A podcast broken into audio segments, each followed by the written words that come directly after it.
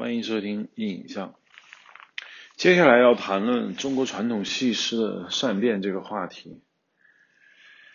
这一次呢，我们要来讲讲大家比较熟悉的武侠小说。武侠小说为什么归结为中国传统叙事呢？你可能有一个概念，就是认为中国传统叙事就是章回小说，就是过去的小说。那武侠小说基本上属于近现代的，它属不属于传统叙事？当然属于。我早就说过，连网络小说都属于中国传统叙事，那更别提大家耳熟能详的这个武侠小说了。武侠小说现在不用讲它的历史，因为武侠小说的历史，大家随便找本书，随便在网上搜罗一些文章都可以看到中国的武侠小说是怎么兴起来的。但是我的一个很有趣的一个观感，就是在讲述到中国近现代的武侠小说，真正开始写武侠小说的那些人，也就是清末的以还珠楼主为主的这些人开始写武侠小说，甚至到了像金庸、古龙，他们写武侠小说都有一个词汇叫“破译生计”。意思就是说，如果他没有生计方面的问题的话，那有可能他就不写武侠小说了。这个是一个让我觉得特别有趣的地方。在过去，你比如说我们觉得武侠小说的鼻祖，司马迁的《刺客列传》，他当然不是因为破译生计而写这个《刺客列传》，包括我前面讲过的唐代传奇，比如说像虬髯客啊，烈影娘。这些写这些唐代传奇短篇的这些人，他们也当然也不是迫于生计，他们都是传统意义上体制内的文人，写这东西纯属于娱乐。那么到了清末，像还珠楼主啊、郑正英啊，包括金庸当时写这个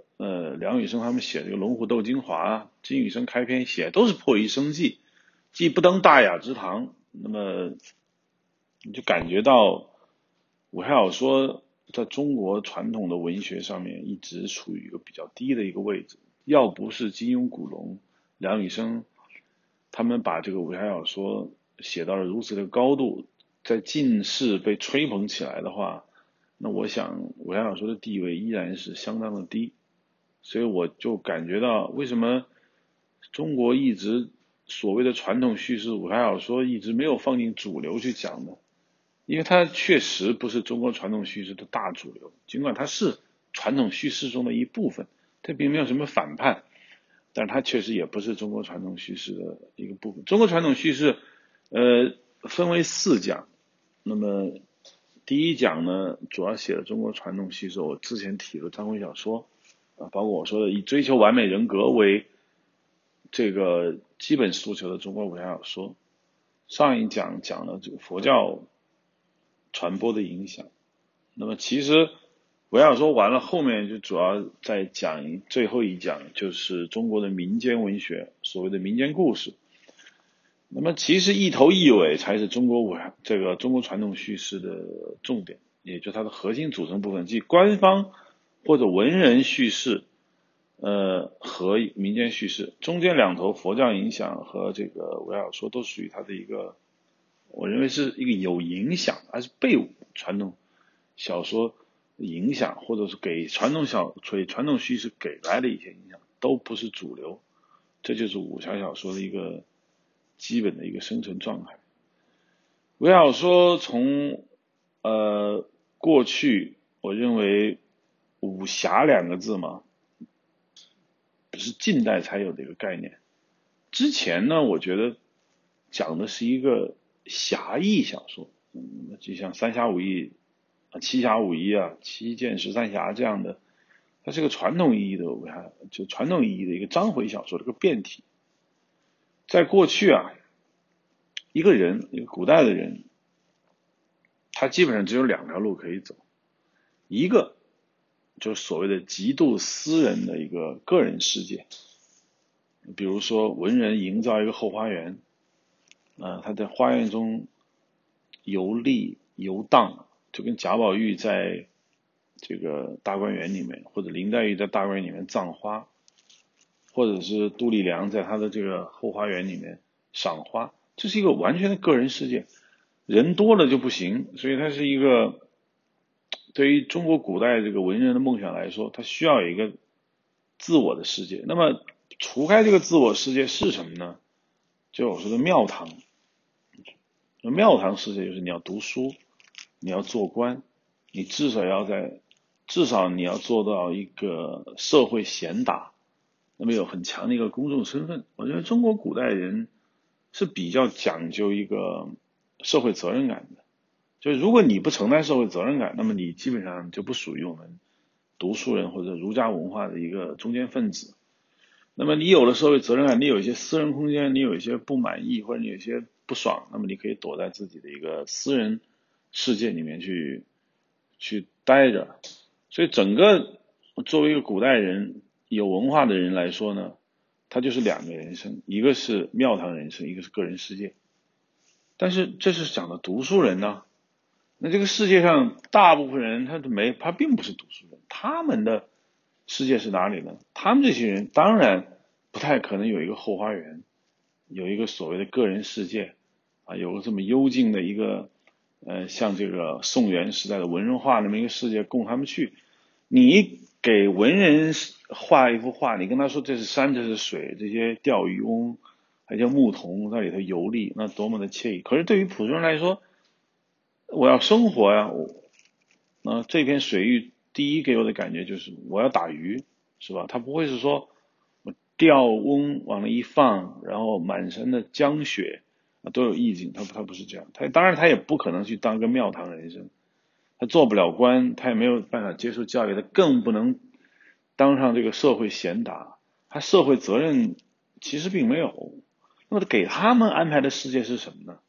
当然就是个普通世界。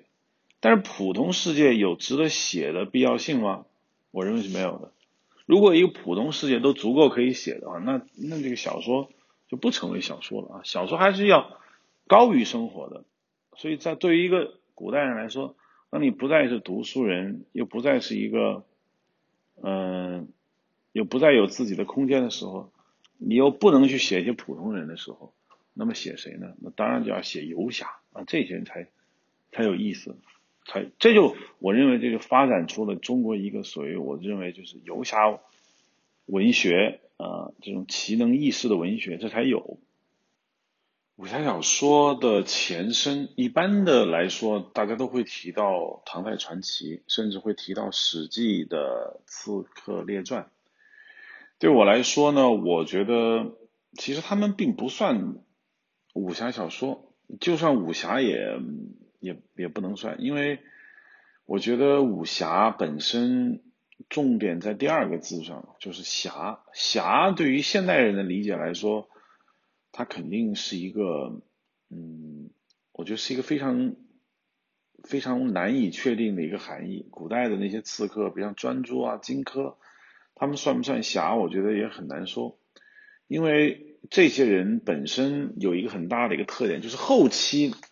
跟这些后期我们比较熟悉的这些侠客还是有很大的一个区别。无论是近代从七侠五义到七剑十三侠、雍正剑侠传所塑造的这些侠客，还是金庸古龙所塑造的这些侠客来说，刺客列传和虬髯客啊、聂隐娘里面所塑造的侠客还是有一个很大的不一样。我们就说说大家比较熟悉的这个刺客列传。这个列传里面的荆轲、专诸这些人，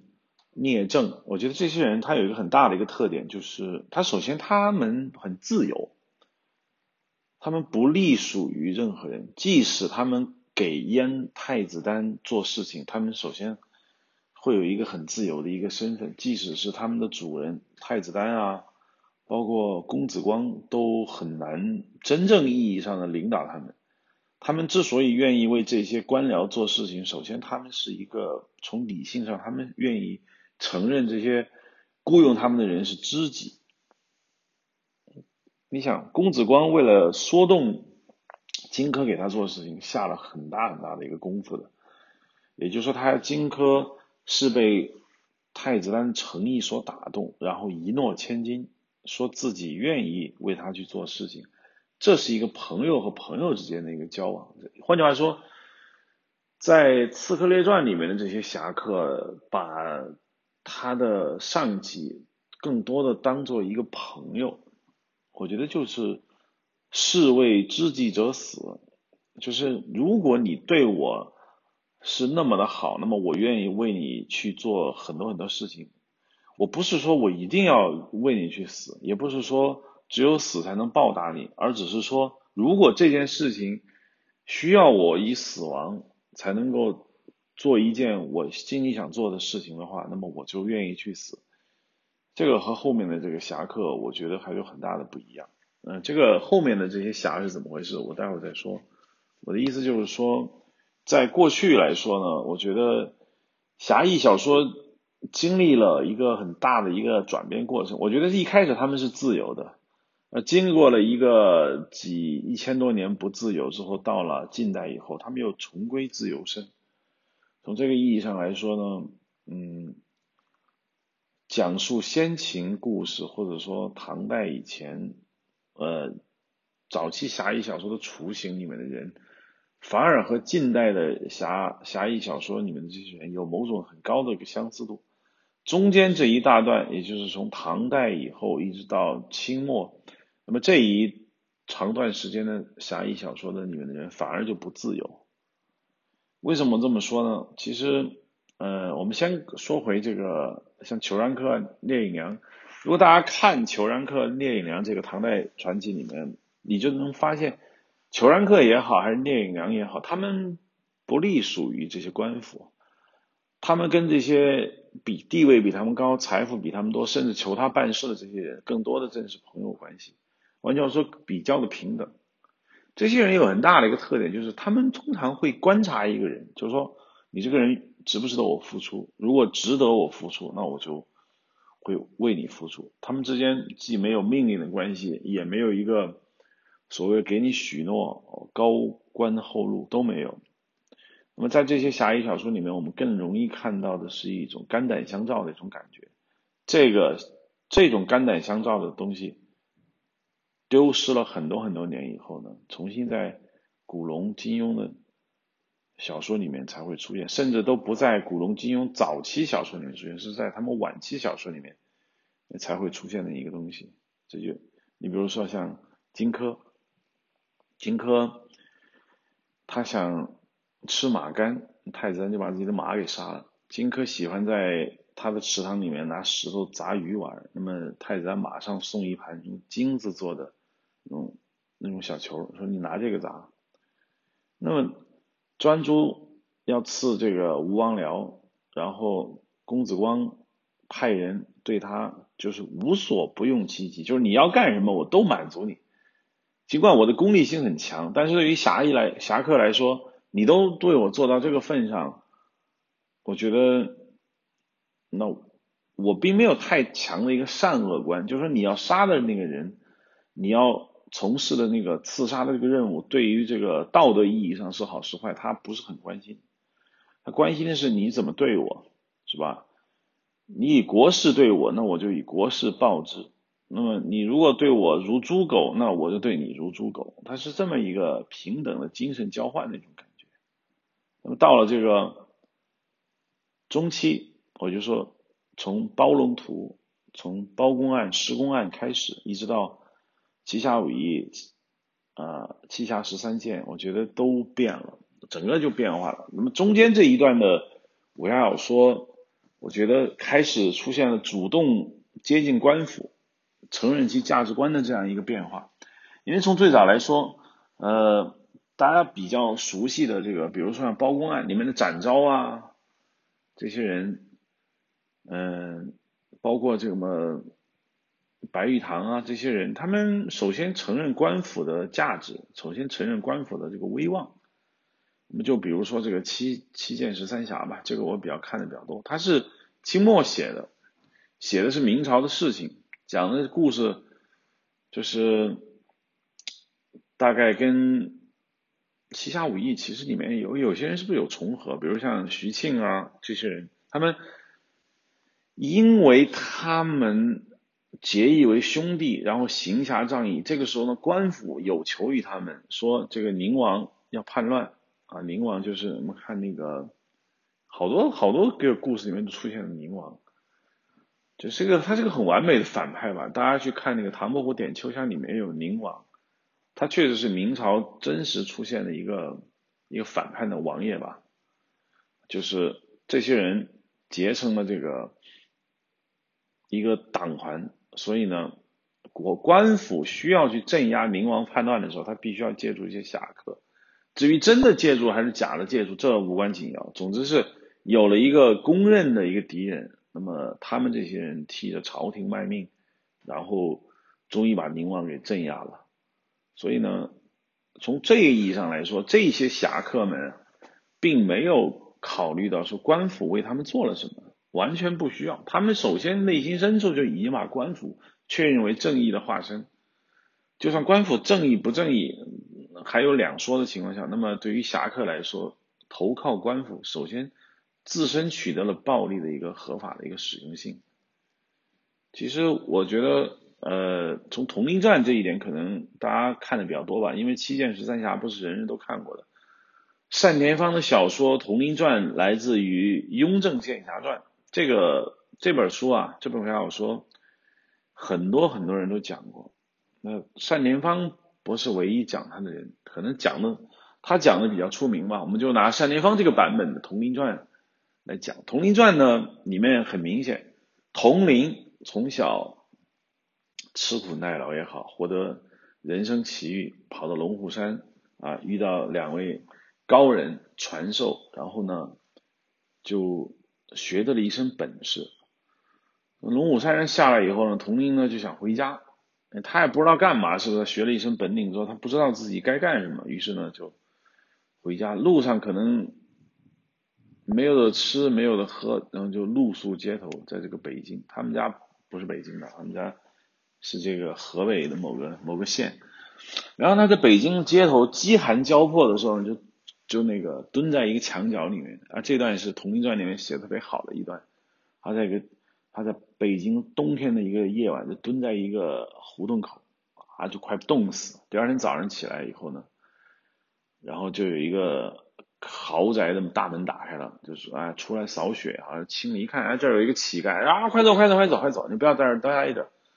佟麟就说那你能不能给我一个工作？我就想每天能吃饱肚子，晚上有个地方待，让我干什么都可以。哎，这个时候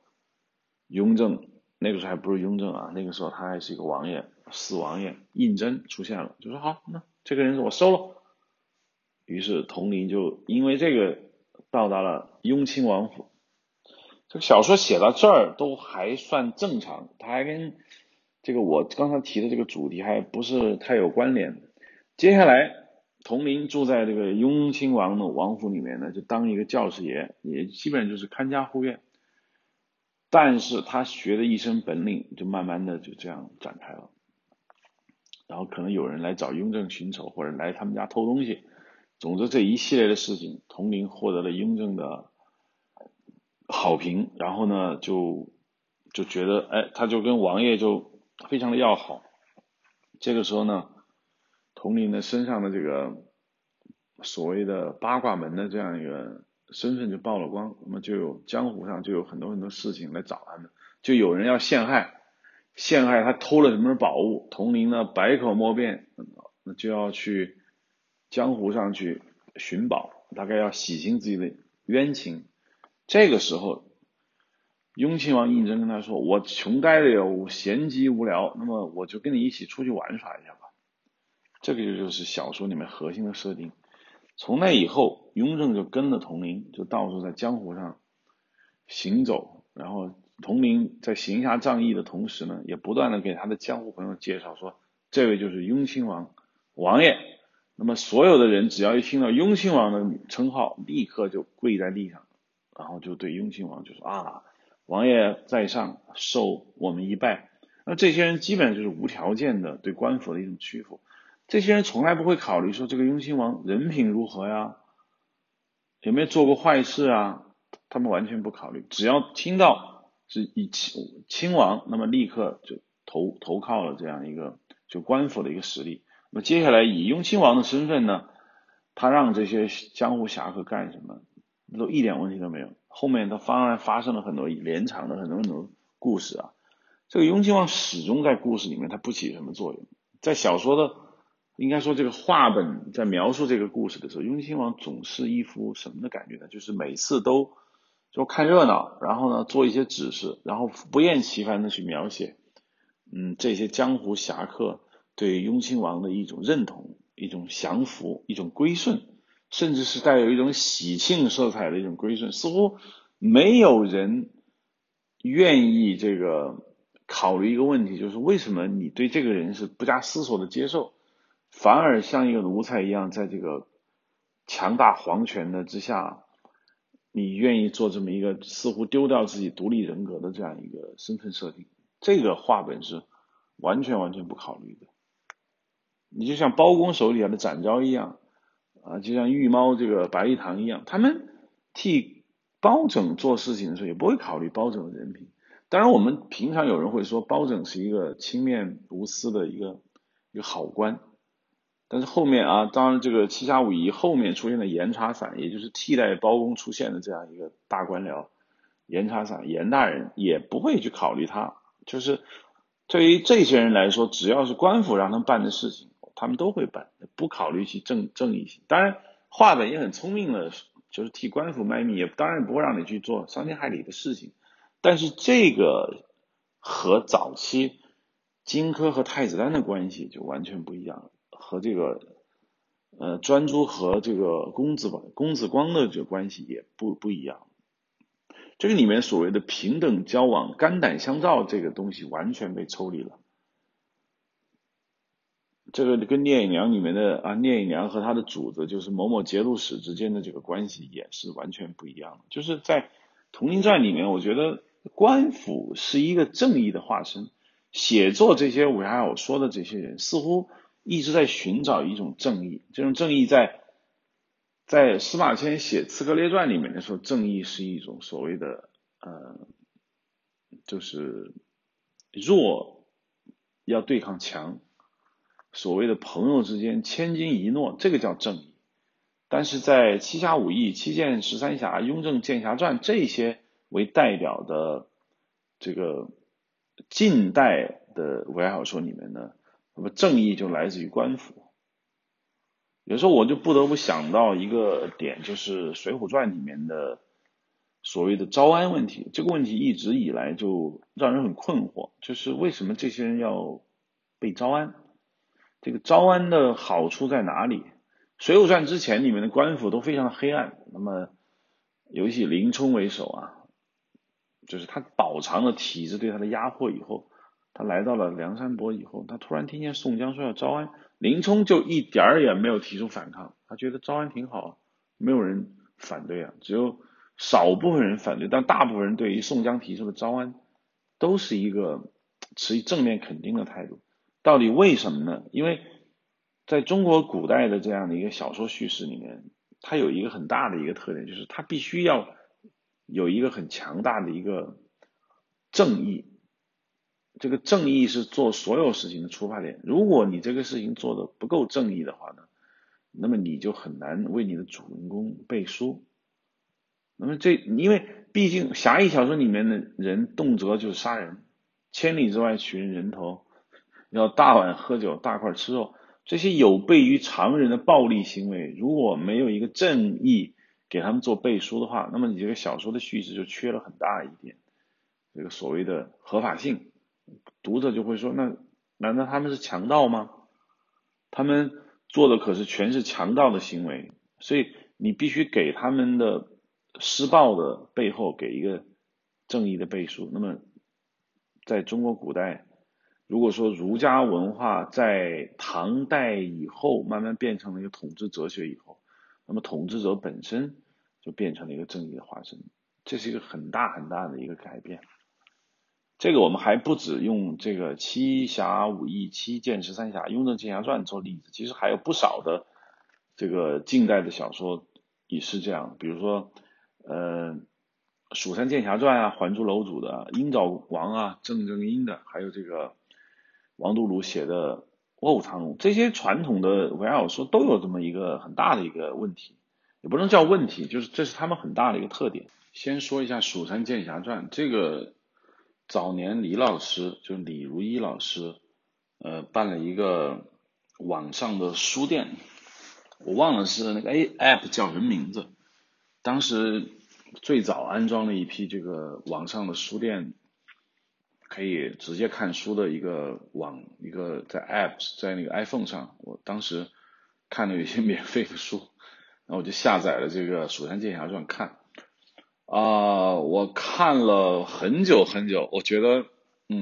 好像根本就没有完结的这种可能性，然后我就放弃了，因为那个书实在是太漫长了。然后后来我查了一下这个书到底有多少字呢，这个书大概有500多万字。500多万字是一个什么概念？可能有人说啊，现在的网络小说那500多万字有的是啊，长篇的。我觉得你不能这么想。第一，还珠楼主当年在写作，那是在清末民国的时候写，那他没有电脑，他得拿手一个个写。第二，他是一个人写。你现在网络小说几百万字的小说，一个人写的真的是这样吗？我不太信。还别提 AI 写的那些书，500多万字什么概念啊？《红楼梦》100万字多一点，《三国演义》70几万字，《水浒传》也差不多接近100万字，《金瓶梅》70几万字。你就像那种《战争与和平》吧，托尔斯泰那算是很厚很厚的书，也就是100万字多出来，110万字，《进京的顿河》140万字，大家能想象这个还珠楼主写的《蜀山剑侠》500多万字，太累了。看的时候觉得有一种很奇妙的感觉，就是你不知道谁跟谁在打。然后呢，他虚构了一个就是一个很虚幻的那么一个世界，这个世界观应该说搭建的还蛮严密的。因为我没看完那个，我实在是累的看不完，所以我觉得给我的感觉就是他故意的逃离了官府。它不像我前面说的《七侠五义》啊，《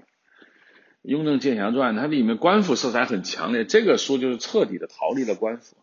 它里面全写的是什么呢？全写的就是那种剑仙啊、剑侠，应该说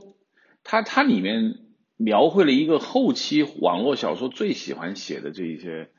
内容，比如说什么神话呀、修仙啊、志怪啊，它就什么都有。它不应该说是一个武侠小说，应该是一个志怪小说。他写的这个峨眉派的弟子，就是里面的女主人公吧，李英琼，就是不断的收获奇遇，一会儿得到这么一个某某真人的一把剑，明天又得到一个神雕啊，这个还有这个一个星星。这你们想起有没有奇怪？金庸的这个小说里面，神雕有杨过得到了一个大鸟的一个帮助，然后张无忌得到了一个白猿的帮助，这都不新鲜，这都是《蜀山剑侠传》里面已经玩过的东西。还吃下什么各种奇怪的果子，这也是《蜀山剑侠传》玩过的东西。然后又得到是某某圣姑的这样一个60年的功力，有没有像这个《天龙八部》里面，那个潇湘派吧，那个里面虚竹接受了潇湘子的这样一个几10年的功力，成为一个高手。这些所有的桥段，全部都是《蜀山剑侠传》里面已经玩过的东西。但这个小说，我说为什么它反官府呢？就是它故意的不提这些东西，它里面全都是这些剑仙啊、侠客，里面千里取人的一些很神奇的故事。但是这不表示它是自由的，它是这个像我说的荆轲啊、专诸这样的一个很自由的一个人，他不是。他有一点什么感觉，就是说，如果我觉得官府不好，我可恨。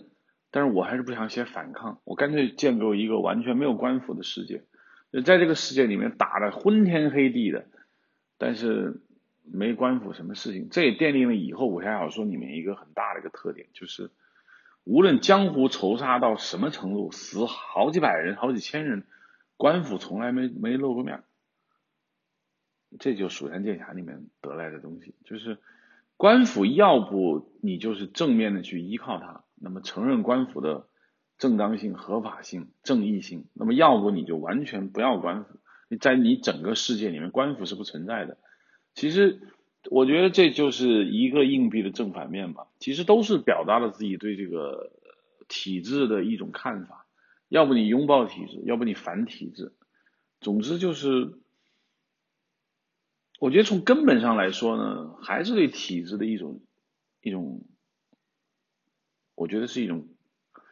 认可和抗拒是一体两面，你没有爱你也就没有恨。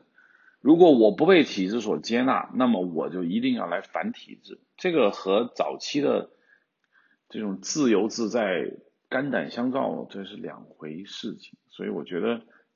蜀山剑侠虽然没有正面的去提官府的正义性正当性，但是他这种对官府的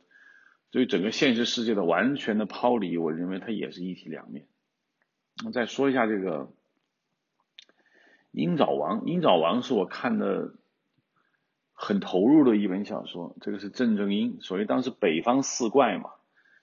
有还珠楼主，有郑正英，有这个王度庐，还有谁我忘了，就是在中国天津北京一带居住就专门写我想说的这几个人。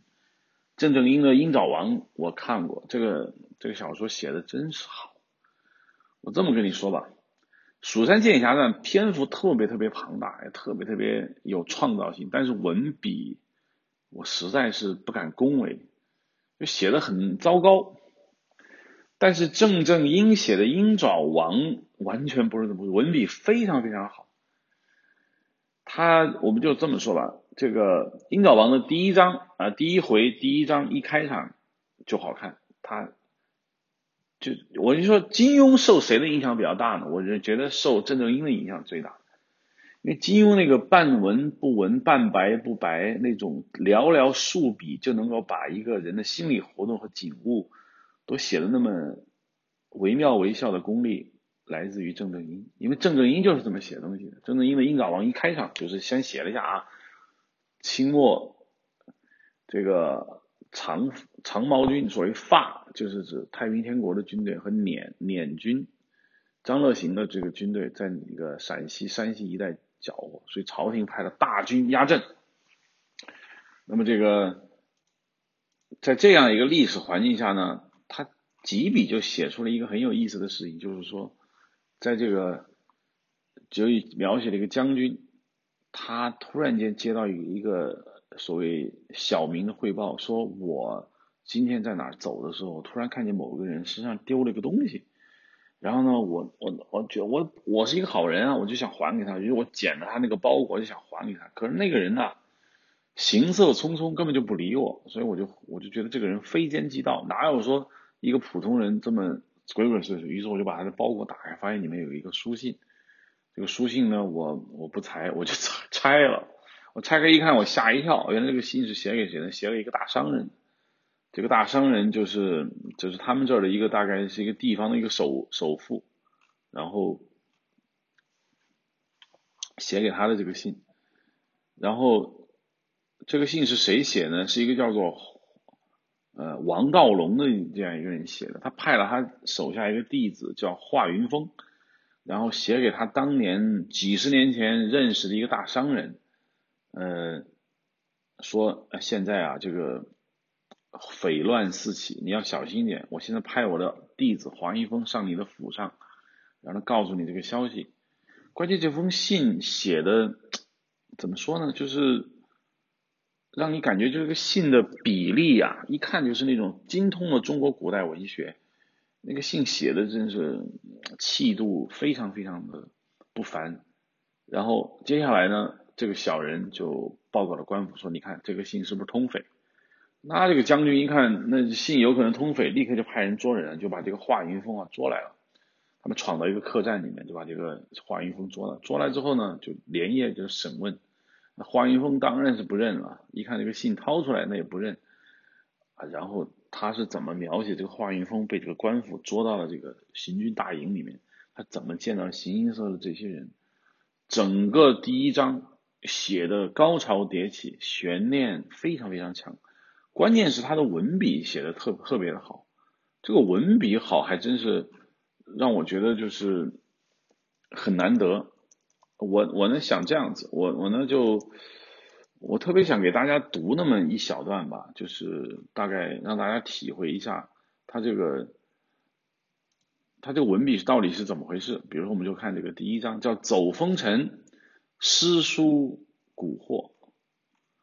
你看他关键是他这封信是怎么写的，他讲的这个潼关有一个守将叫武建勋，然后这个游民呢就把这封信带给了这个武建勋，就说我得到了一封信，你帮我看一眼。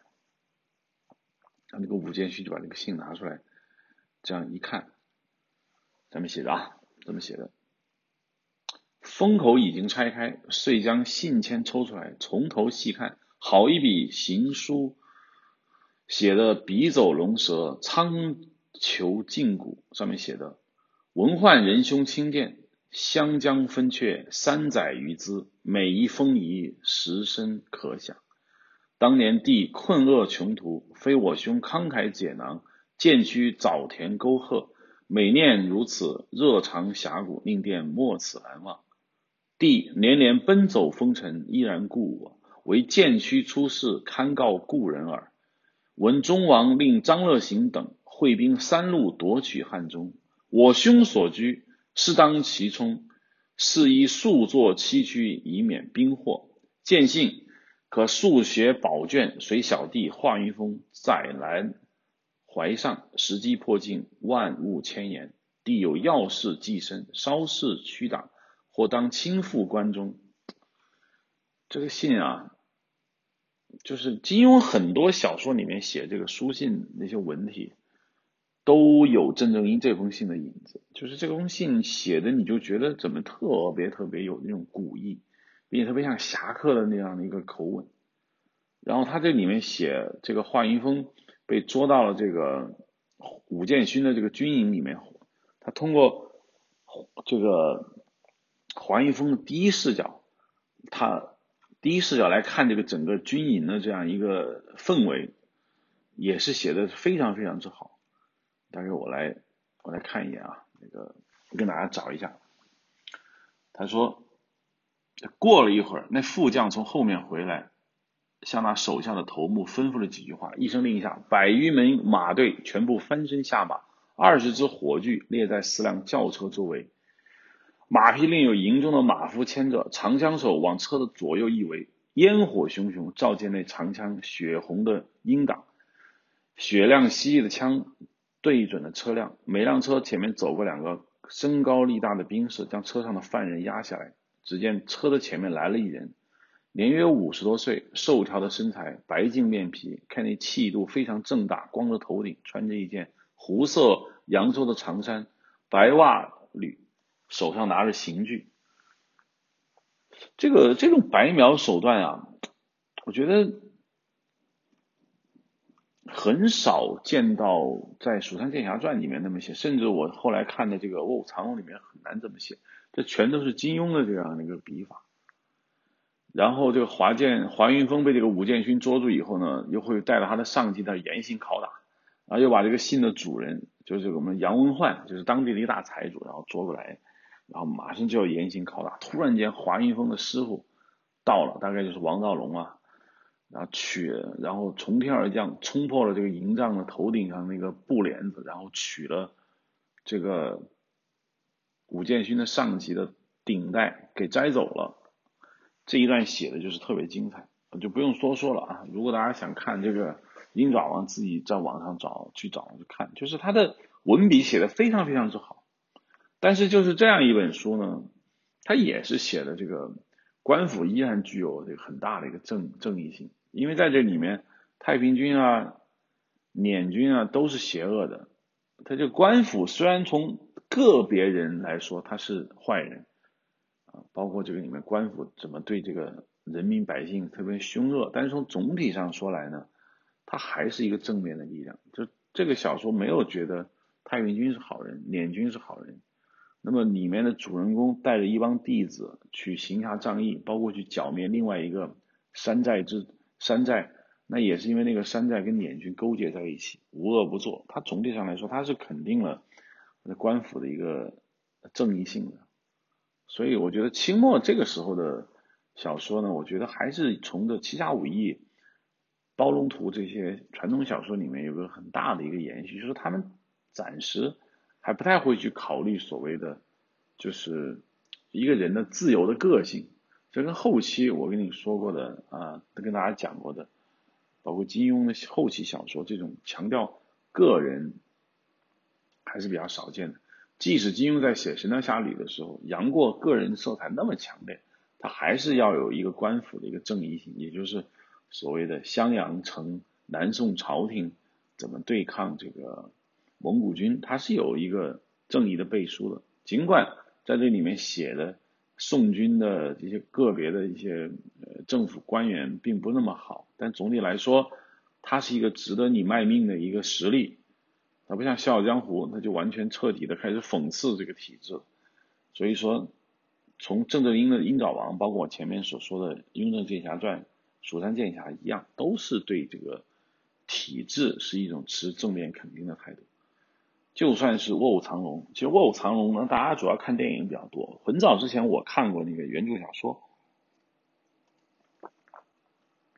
并不是金谷传奇后来重庆某作家改写成了《玉娇龙》啊，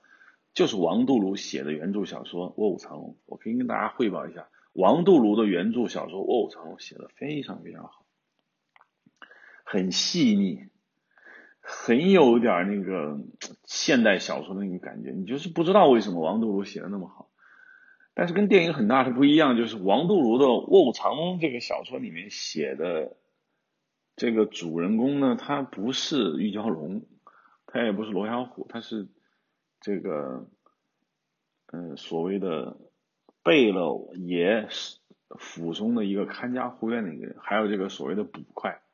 他实际上对贝勒爷这种玩法呢，对这种高级官僚，他还是有一种挺正面肯定的一个态度。这就是为什么我第一次看李安的那个《卧虎藏龙》里面出现了贝勒，我觉得好奇怪呀，为什么要这个我们顶天立地的大英雄李慕白跟玉秀莲，怎么跟官府走得这么近呢？就觉得好奇怪。其实那是我们后面看武侠小说受到的一个强烈的一个影响吧，就觉得侠客跟官府是必然隔得很远的。但实际上，在王杜庐写《卧虎藏龙》，郑振英写《鹰爪王》，包括就是清末这个时代，侠客跟官府的关系，那可是跟展昭和包公之间的关系是一样，那是铁哥们儿。侠客完全没有必要去对抗官府，侠客也从官府身上获得了很大的一个财力、实力上的一个支持。那么侠客要干的那个事情，简单的说就是替官府除害。当然，这些人跟侠客个人而言，他是有这种个人恩怨的。但是对不起，个人恩怨我杀你，你杀我，这个总体上说他是报私仇。这对于小说作者来说，他心里还是不踏实。那么如果侠客的个人恩怨和官府要除掉你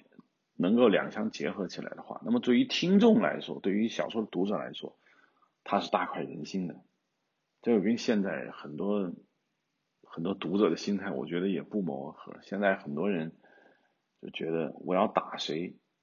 不是说不出口。你看我要打谁吧，好像打他没什么太大的道理，连打都不好意思。但如果这个人是人民公敌啊，这个人是政府要除掉的人啊，比如说是啊某某，比如说所谓犯汉者虽远必诛，那这就有正义性了。你说你长一个中国的雇佣兵出去打人家，好像怎么说也说不过去。但如果说哎他侵犯过我国政府，或者说侵犯过我们国家，那他就该打啊，这打的就痛快了，不管怎么打，那他都是好的。其实观众也没有变化。小说也是，小说的读者和这个小说的作者在这一点上是很有高度的这个一致性的。直到后面，金庸、古龙开创了现代武侠小说的时候，这个情况才发生了一点变化。一提现代武侠小说就提金庸跟古龙，可能很多人就不满意，就说你为什么漏掉梁羽生呢？梁羽生的小说我看的就不是很多。第二呢，我觉得梁羽生的小说成就上，我就觉得也是不如金庸跟古龙的，不仅在写作技巧上，就是他世界观上也不如。当然我觉得梁先生不一定认同我的观点，就是因为梁先生的世界观和古龙金庸的世界观不同。我曾经一度要这个改编他的一个电视剧啊，就是他以他的小说改编的电视剧是《萍中侠影》，把《萍中侠影》这本书翻来覆去看了很多遍，然后人家写的那个剧本我也看了很多遍，对这本书呢印象就很深。就单说这本书来说呢，我觉得我就从兴趣上来说呢，我就不是很大。为什么？萍中侠影我想很多人也看过，就是这本书依然就故事很乱，我就不知道他要干什么。他建构了一个故事的主体，张丹峰和云雷，本来这两个人原来那个刘松仁跟米雪演绎的我还挺喜欢的，就我觉得这是个爱情故事，可是他这个小说他就始终不往爱情方面去写，写一堆这个什么就是国家大事，什么于谦啊，什么蒙古军啊，土默堡之变啊，明英宗啊，张士诚啊，写一堆这种事情，就是你会感觉就是他，当然他金庸也会把爱情跟国家大事写到一起，比如说众所周知的神雕侠侣和这个蒙古军入侵襄阳，但是神雕侠侣里面杨过和小龙女之间的那个爱情故事它还是主体，但是搁到了萍中侠影里面呢，云雷跟张丹峰这点事情吧，它就不是主体了。这个写了很多这个就是很多无关的事情，当然他也不是说整个都在写这个所谓的什么朝廷，但是我认为梁先生还是想写的。那里面的于谦，包括里面的什么王震啊，就是他跟历史挂得太紧，并且张丹峰一直就好像是，就是他要替朝廷卖命了这个事儿吧，弄得特别显眼。因为张丹峰是张士诚的后代，张士诚当年被朱元璋灭掉之后，张士诚没当上皇帝，那么张丹峰作为他的后代，他也没想着说，哎，我要把明朝推翻，他没有。云雷跟张丹峰两个人就是因为爱国走到一起，然后怎么样，所以呢我对他兴趣不是很大。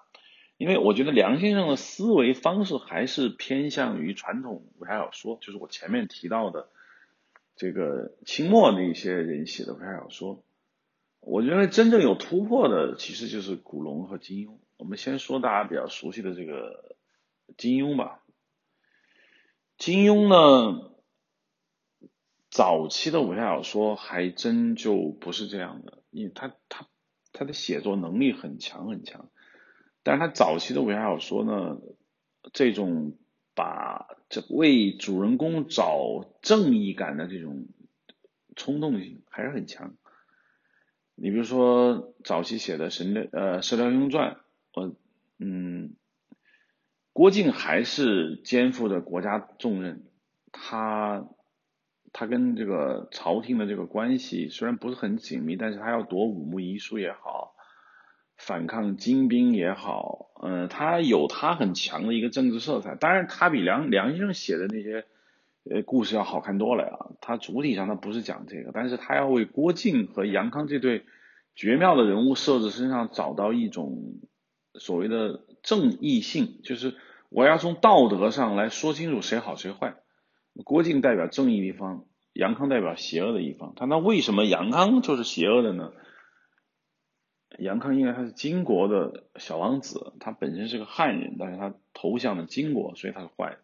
那么杨康干的这一切事情都因此而出发，他为了荣华富贵。郭靖呢，本身并没有太强的一个政治观点，但是他天生呢得到了一些政治上的一些观念，就认为那么宋朝和蒙古这边他站在宋朝的这一边，尽管他也知道宋朝的官员很腐败，很不好，但是他依然是要这样一个站位。小说本身对这件事情并没有太多的反思，我觉得这是金庸早期的作品。他到了后期就越来越不在乎这种事情了。《笑傲江湖》里面虽然他没有明写是谁和谁，但是很明显在《笑傲江湖》中那几大权力部门的这个五岳剑派也好，明教日月神教也好，峨眉派也好，这些权力斗争轮到了令狐冲身上。令狐冲采用的是这种消极对抗，他最后跟日月神教的教主的女儿任盈盈走到一起。这个玩法很明显就是金庸对这种所谓正义性合法性他做了一个很大的一个反思。因为你在《射雕英雄传》里面你是不会看到这样的一个情节。郭靖的女朋友黄蓉，她只是很刁钻很机灵古怪，但她绝不会是敌人仇家的女儿。你很难想象说 OK 郭靖爱上了谁，爱上了这个蒙古的王女，就是华筝公主，然后呢他要面对着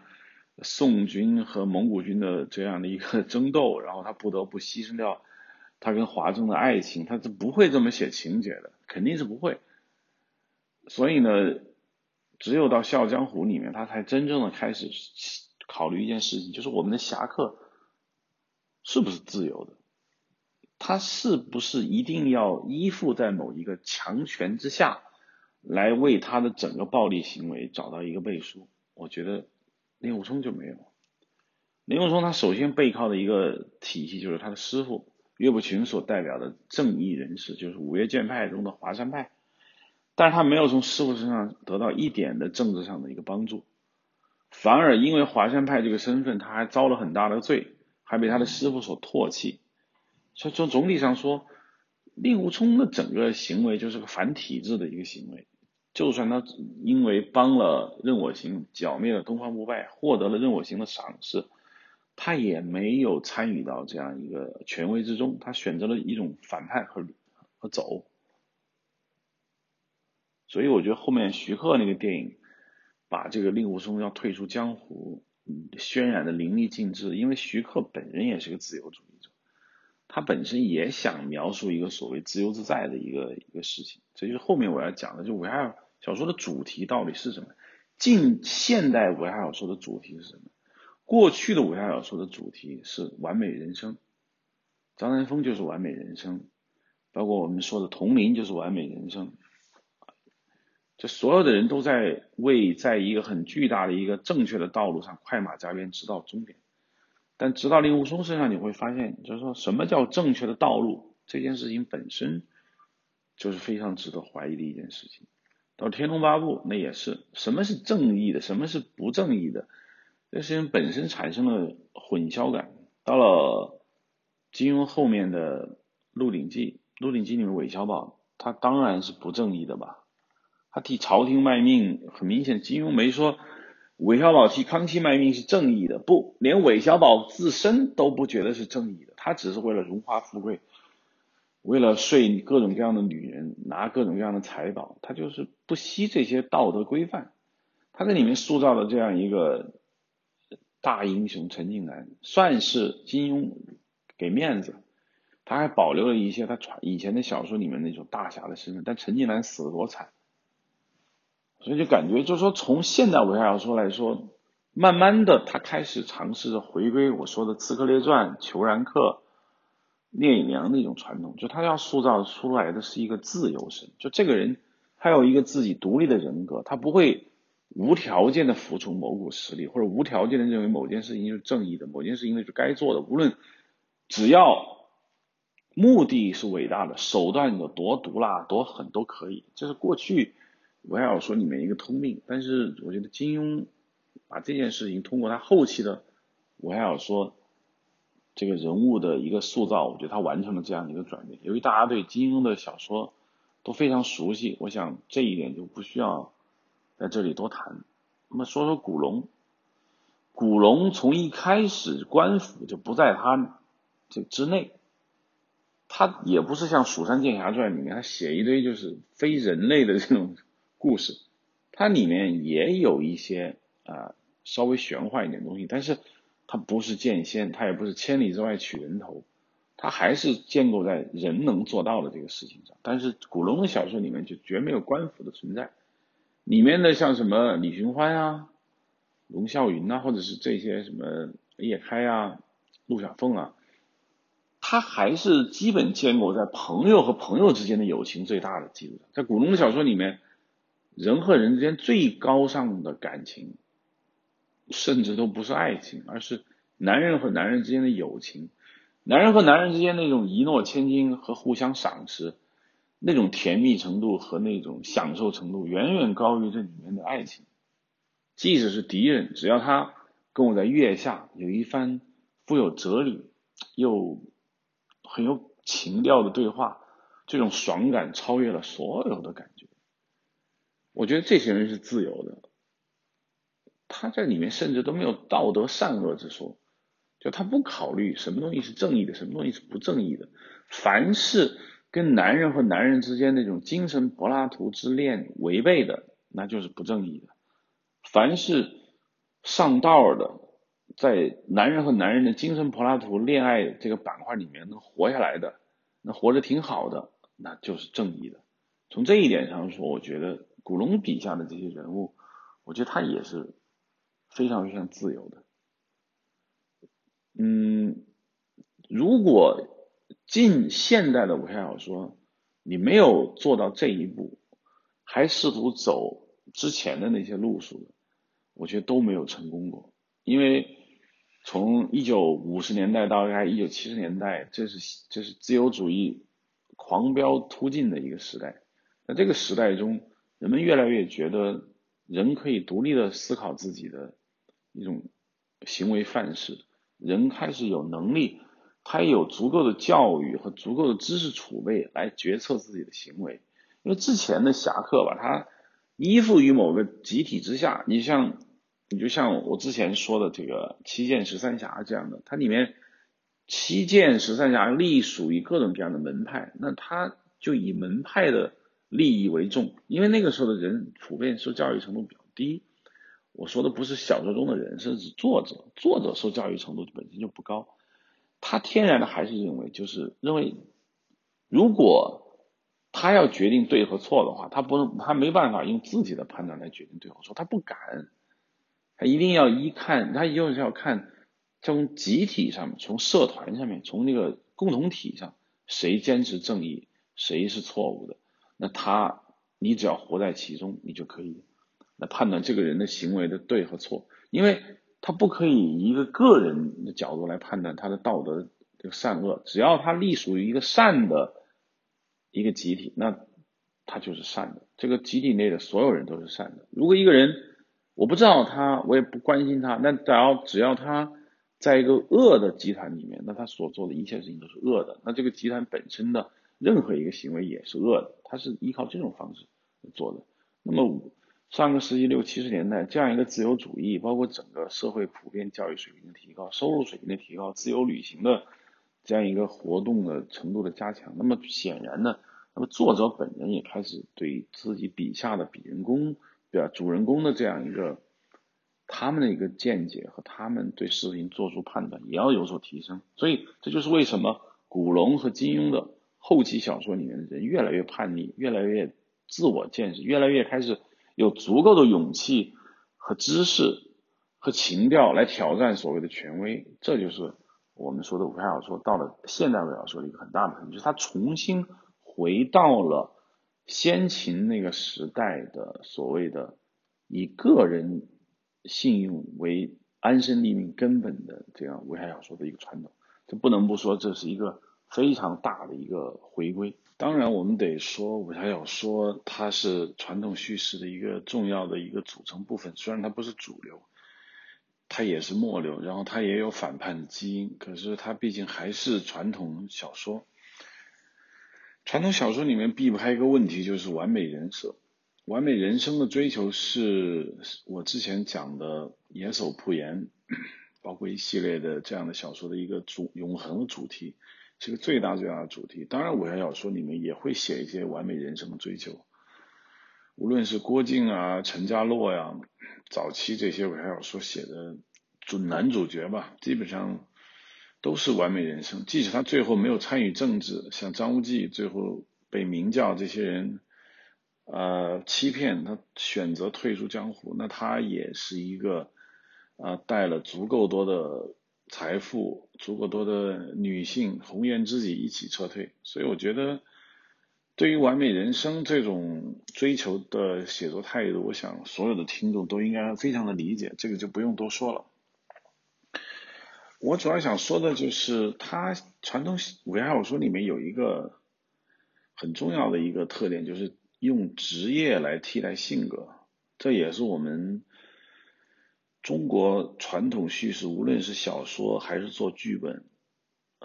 都是一个特别特别重要的一个写作方法。这可能很多人没有太注意，之前写那些主旋律剧本的时候，我就早就发现了这一点，就是其实写作者自己未必能够明白他在使用这种技巧，但是他确实在不知不觉中一直在使用这种技巧，就是职业替代性格。什么样的职业就有什么样的性格。我给一个角色给他一个职业的时候，等同于我就给他这个性格。我们说几个比较现代人比较熟悉的中国电视剧或者中国这个国产电影的很多写法，你们就特别的明白。比如说我们所有的这个国产电视剧里面，居委会大妈是什么人你都不用去思考，他一定是那样一个人。村干部是什么人，城市老板是什么人，司机是什么人，这些其实只是角色，但是他已经替代了性格。也就是说只要是居委会大妈，那他一定是一个唠唠叨叨碎嘴的这样一个人。你如果说不去塑造这样一个性格，你把他的这个性格塑造的跟平常我们所认知的居委会大妈不一样，这是非常非常危险的，因为没有人会觉得这两个东西会分开。所以三教九流，我们已经从日常生活中就已经决定了这一点。因为我们的人我们的这个国人的性格很大一部分是由你的社会定位所决定的。你是一个什么样的职业，那你就必定是什么样的性格。除非这个职业我们在叙事中规定的不是那么明显，你或许会有一些小小的一个差异，但是总体上来说，职业就是你的性格。我们就说古代叙事吧，比如我们讲一个读书赶考的年轻人，他是个什么性格呢？你都不用去过多的猜测，那一定是柔弱的、多情的、掉书袋的。因为我们的人在传统叙事中没有太多的自由的一个选择度，那么你在你本职业里面所做的这些所有的事情，那就是你的性格。也由于我们的传统叙事跟那个所谓的评书，也就是说书人有非常密切的关系。说书人也希望我们的读者或者是听众脑子比较简单的去消化一个人物。这样的话，当他讲到某一个人物，比如说这个人物是谁呢？是一个屠夫，这个人物是一个下级官僚，这个人物是个店小二，他不用再去抛开这个职业再去介绍这个人物，那么你对于普通的受教育不高的听众来说，他一下子就能够知道这个人他大概是什么样的性格。这个是非常深入的影响到我们的传统叙事的。至于国外有没有这样，我觉得国外有这样的，但是国外一般不太会去写一个符合他职业性格的这样一个人，他一般来说会写一个跟他的所在职业稍有不同的人，因为这样在他们觉得是有戏的。当然我们不会这么觉得，我们会努力的把一个人的性格和他的职业紧密挂钩，尝试着不超脱他所在的这样的一个职业，这是一个很重要的一点。我们说一下这个中国传统叙事中对老年人，尤其是武侠小说里面对老年人的塑造。我就发现所有读武侠小说人都有一个潜意识，就是武功谁最高呢？一定是最老的那个人最高。如果你看见小说中写了一个老者，他一定比旁边那个中年人武功要高。如果再出现一个人，你不知道这个人武功有多高，但是这个人鹤发童颜，老了多少岁的话，那么一般说来你会能够判断这个人的武功就更高。这个已经是成为我们看武侠小说的一种常识。这个人的老和他的功力成正比，这个在大家听那个所谓叫短打评书，也就是讲侠义评书里面也是这样。我记得以前我听《佟林传》，还听那个《七侠五义》单田芳，这个里面啊，武功的排名跟他的岁数绝对成正比。金灯剑客夏穗良已经算顶级高手了，可是有比他还高的，那就是说海外仙山里面的那些百岁老人们、200岁老人、300岁老人们，那当然他们的武功更高。为什么我们对老年人是这样一种感觉呢？这体现了我们中国社会对老人那种传统的一种尊重感和神秘感。换句话说，在我们认为在于社会停滞不前的一个状态下，你所能获取的知识基本上是跟你的经验直接挂钩的，因为你没有太多新鲜的知识可以学。你在这个社会上活得越长，你见的世面越多，你吃的亏享的福越多，那么你的社会经验也就越丰富。你的社会经验越丰富，那么你就越智慧。而所谓的社会经验靠什么获得呢？那靠你岁数大。第一，你没死，你活过来了。第二，由于你岁数大，所以你吃的盐比人家吃的饭多，走过的桥比人家走的路多，所以你的身上有值得大家学习的地方。因为社会经验大概高概率的取代了我们能所学到的新知识。所以对于老年人的这种尊重，反映了我们农业社会应该说长达2000年社会比较停滞的一个现状，就是我们不需要像现在这样信息爆炸，或你学习压力很大。那个时候学习压力并不大，你活得足够长，你就足够获得所有的知识。这就是我们这个传统小说里面对中国老年人的一种尊重感。这种尊重体现在各个方面要碾压年轻人，这就是我们这个武侠小说里面很重要的一个特点。然后就是叙事模式。其实从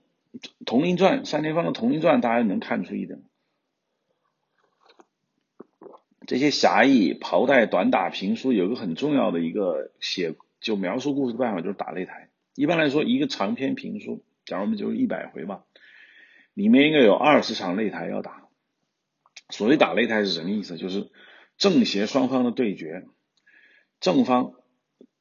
和反方有矛盾了，双方约定要打擂台。那么接下来情节就是什么呢？正方开始约各种各样的江湖好手啊，这个在单田芳的评书里面不计其数，大家都很清楚。他约了多少人，然后呢打这个擂台。当然敌方是怎么约人的呢，他暂且不表。然后到了擂台那天，就打什么杭州擂啊、霸州擂、北京擂，那么打擂台。那么正方一个一个出场，反方事先没有告诉观众他们纠结了多少狐朋狗友，但是在擂台上你都能见着。然后你就是反方一个的大人物出场，互有胜负。因为这个擂一定不能打出一个特别有这个结局感的擂。一般来说正方或许占优，反方或许占优，占优的那一方并不形成碾压性的优势。双方一定要约定打下一次，或者由于擂台上谁和谁结仇了，那么他就一定要报这个仇，那么就下一场擂台见。下一场擂台，男主或者男配们又纠结了一帮新的人，在下一场擂台跟这个反方的这一波人又继续打，互有胜负。随着打擂台的继续，那么你的主角的段位就一遍遍的升高。这是中国传统叙事最核心的，比如说评书里面的一个讲故事的方法。但是在金庸的小说里面，我觉得体现的也非常的明显。因为你看，我们就说这个大家最熟悉的金庸这个3部曲吧，《射雕英雄传》、《神雕侠侣》、《倚天屠龙记》，里面有多少场的所谓什么武林大会，这个5·0大会就是变相的打擂台，它的本质上和单田芳讲的这些短打评书没有任何区别，就是通过5·0大会让正方和反方的人同时登场，也通过一场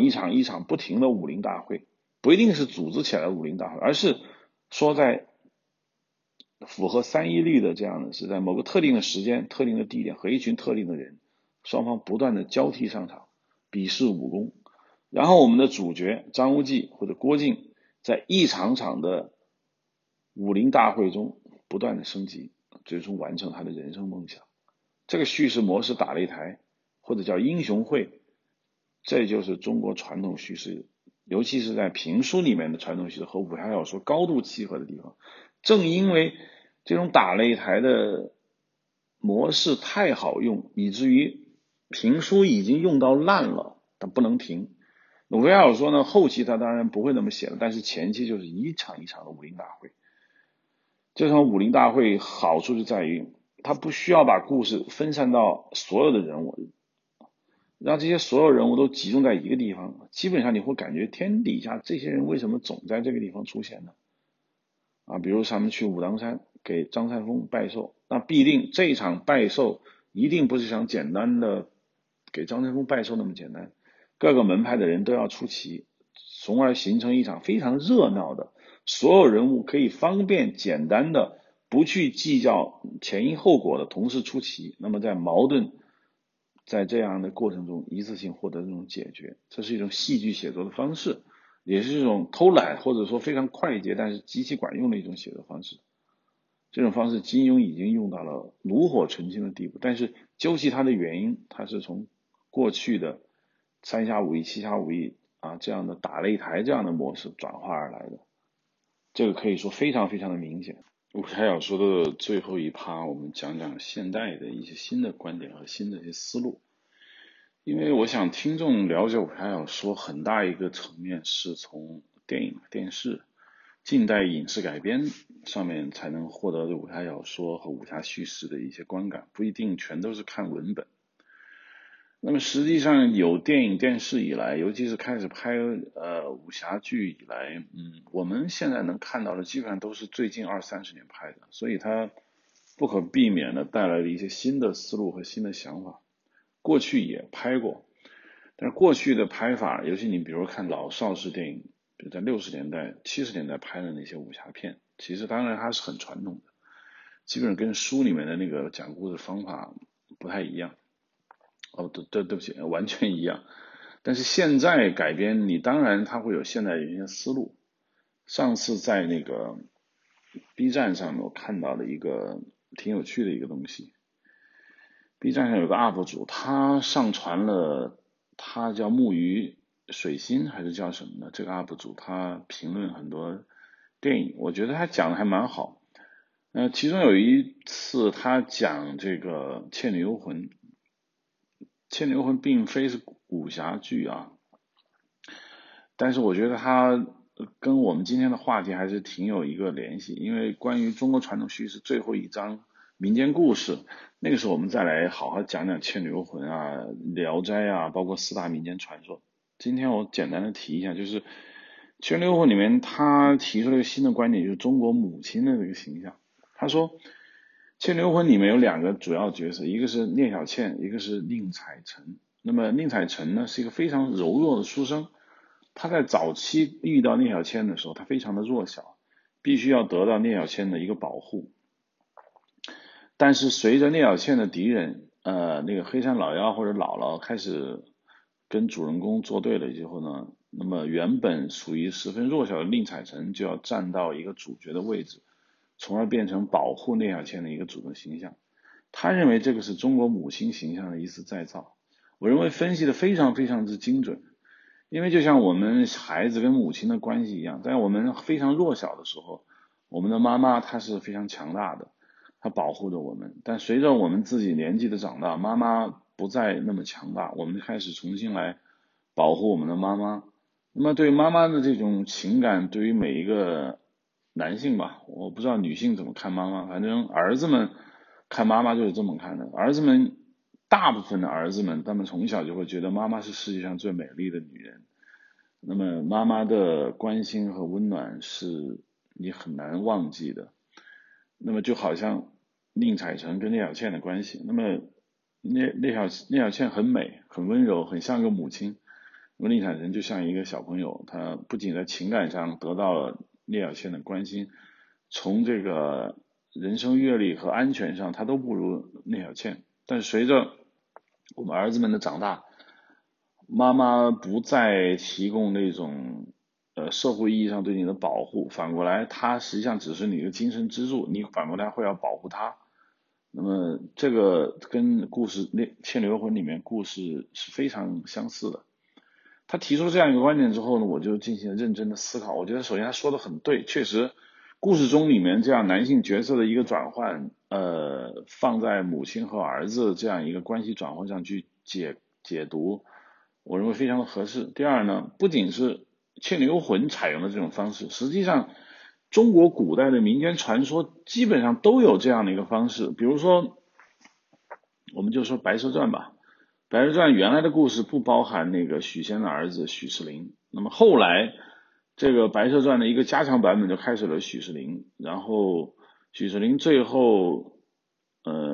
他不再像许仙那样软弱，然后开始读书赶考，最后变成了一个状元，然后把他妈妈从那个雷峰崖里面救出来，实际上也是这样一个母亲形象。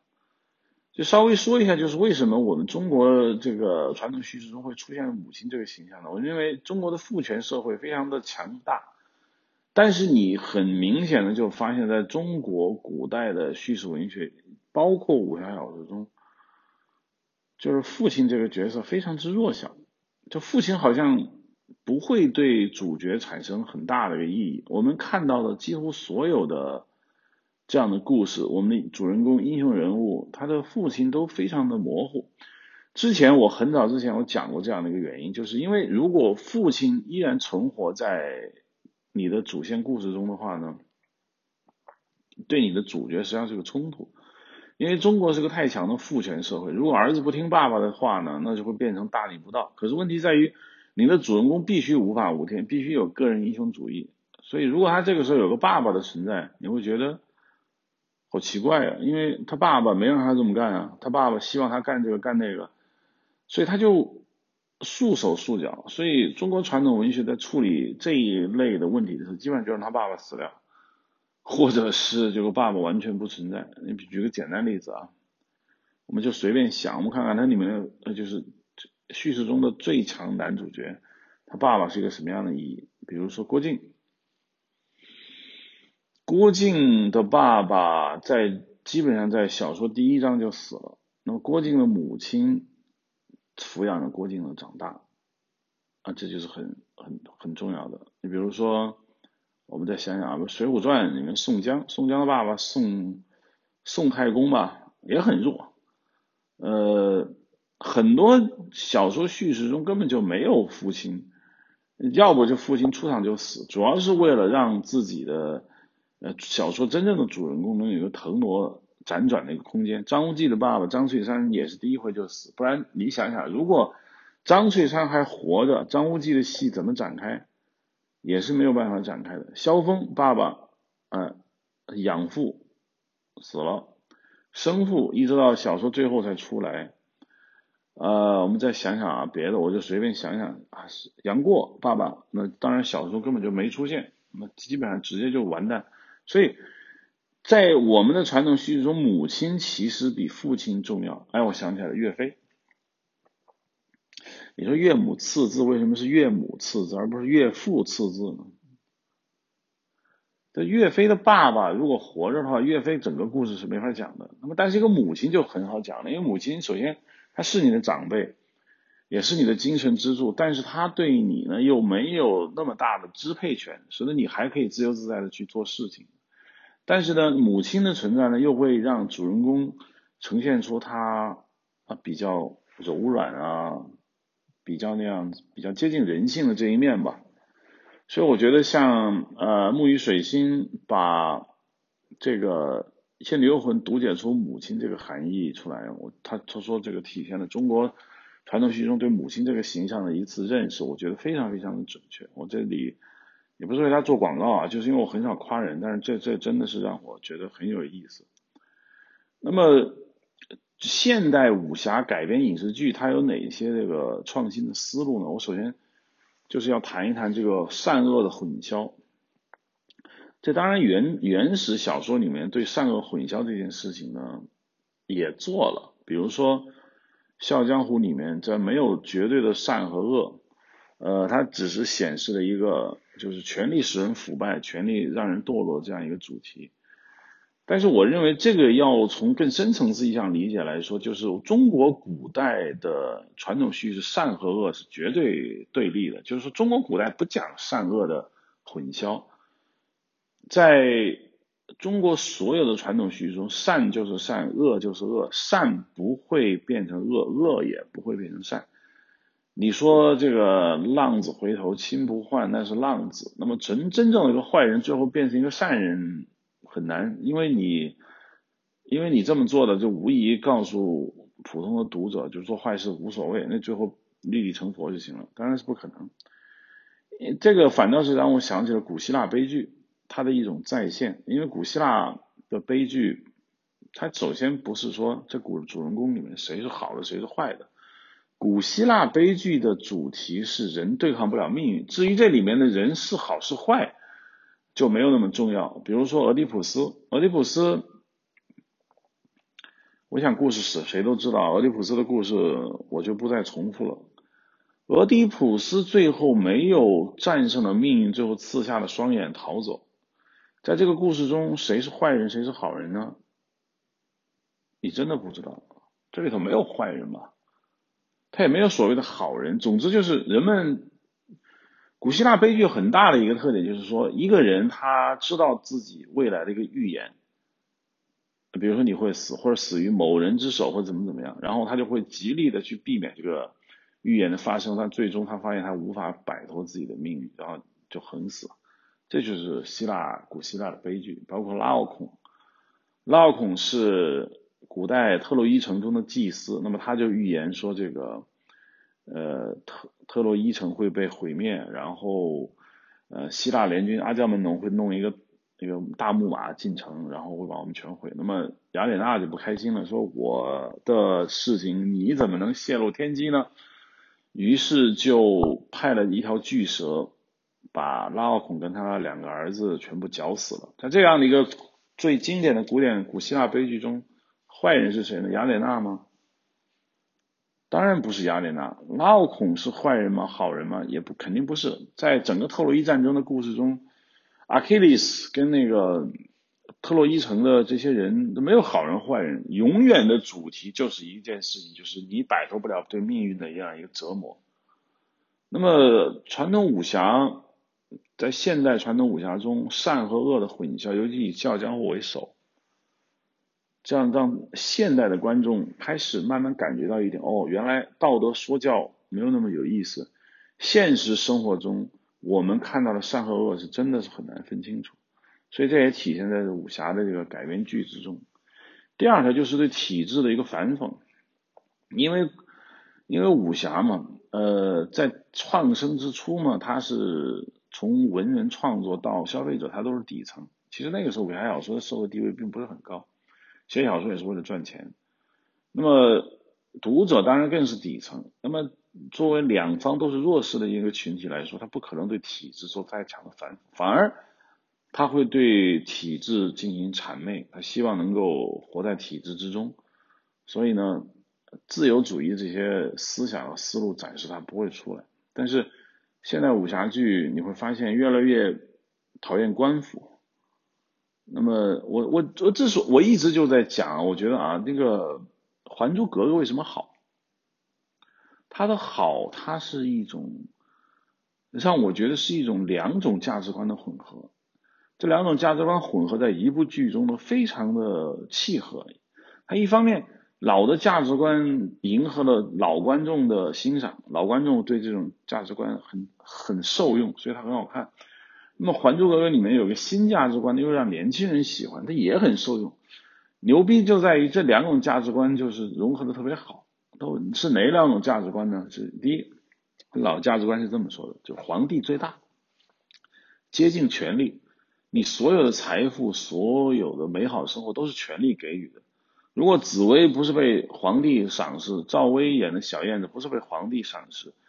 你那些富贵从哪里来呢？所以人的富贵由权力赠予啊，尤其跟权力、跟上层、跟体制搞好关系，从而得到一种君臣相乐啊、其乐融融那种状态吧，是老观众特别喜欢的，因为底层人民就是喜欢体制，因为体制占据了所有的资源，你不跟体制搞好关系，你就万劫不复。那么《还珠格格》又好在哪儿呢？《还珠格格》里面体现了一些年轻人自由自在的一个思想，就是这群人，比如说小燕子、紫薇啊，后来还有什么萧剑之类这些啊，去街头卖艺，到处流浪，就结伴走天涯。然后他们对于皇帝、对于皇子都非常的平等对待，就是你惹我不开心，我就对你不开心，我不会因为你是皇子，我就对你另眼相看。它就是一个非常自由的一个状态。那么年轻人在看《还珠格格》，就是我那个时候看《还珠格格》的时候，我觉得哇，这帮年轻人我好想参与，就想跟他们在一起，就是那种让你觉得天不怕地不怕，只要有我的好朋友在，那这个世界就没有什么克服不了的困难。那这是一个非常自由主义、个人主义的一种想法，但是他在《还珠格格》里面就体现的特别的融合，我觉得这个特别好。第三就是禁欲，谈一下这个禁欲的问题啊。中国传统叙事中，人他是得禁欲，尤其你成为大英雄，你必须禁欲。从来没有一个中国传统叙事的男主人公是一个色鬼，是个浪荡公子，是一个纵欲的人，这是不可能。因为天将降大任于斯人也，必先苦其心志，饿其体肤，劳其筋骨，空乏其身，行拂乱其所为。那么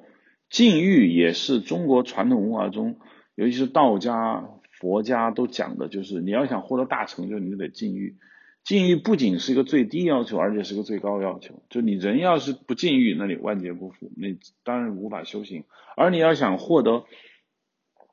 修行上的最高境界，你也必须禁欲。但是现代的武侠传统叙事中的，尤其偏武侠、偏科幻、偏奇幻这样的一个叙事中，对禁欲就解除了。主人公未必要禁欲，青蛇里面的法海禁欲了吗？他是想禁欲，但是他禁欲失败，因为他越禁自己的欲望，他就越有欲望，他就越无法达到佛法的这个地步。那么当然这个已经不是我还要说了，因为我想起青蛇，我们都是徐克拍的，他就是武侠宗师，所以但实际上青蛇、白蛇传都放到下一讲吧，这个我就不展开了，反正对禁欲主义的一个反叛。那么讲到这儿呢，我想最后总结一下，我这个武侠小说讲的时间很长，我也不想让大家再讲，尤其武侠小说里面这些传统叙事跟中国的其他传统叙事融合到一起，那么为了不把所有的事情都放到武侠小说这一趴来讲完，那么我想后面的中国传统叙事之民间传说啊，我想更可以更进一步来探讨中国这个传统叙事的一些精髓，也方便大家来这个解读一个很有趣的问题，就是中国传统叙事到底在多大程度上潜移默化的、不知不觉的、让你无所察觉的改变了我们对故事的一个看法。好，欢迎收听这一期的哈雷面基。哈雷面基在 IPN.LI 上可以下载收听，同时呢我们也会在微博上面发布链接。谢谢大家的收听，再见。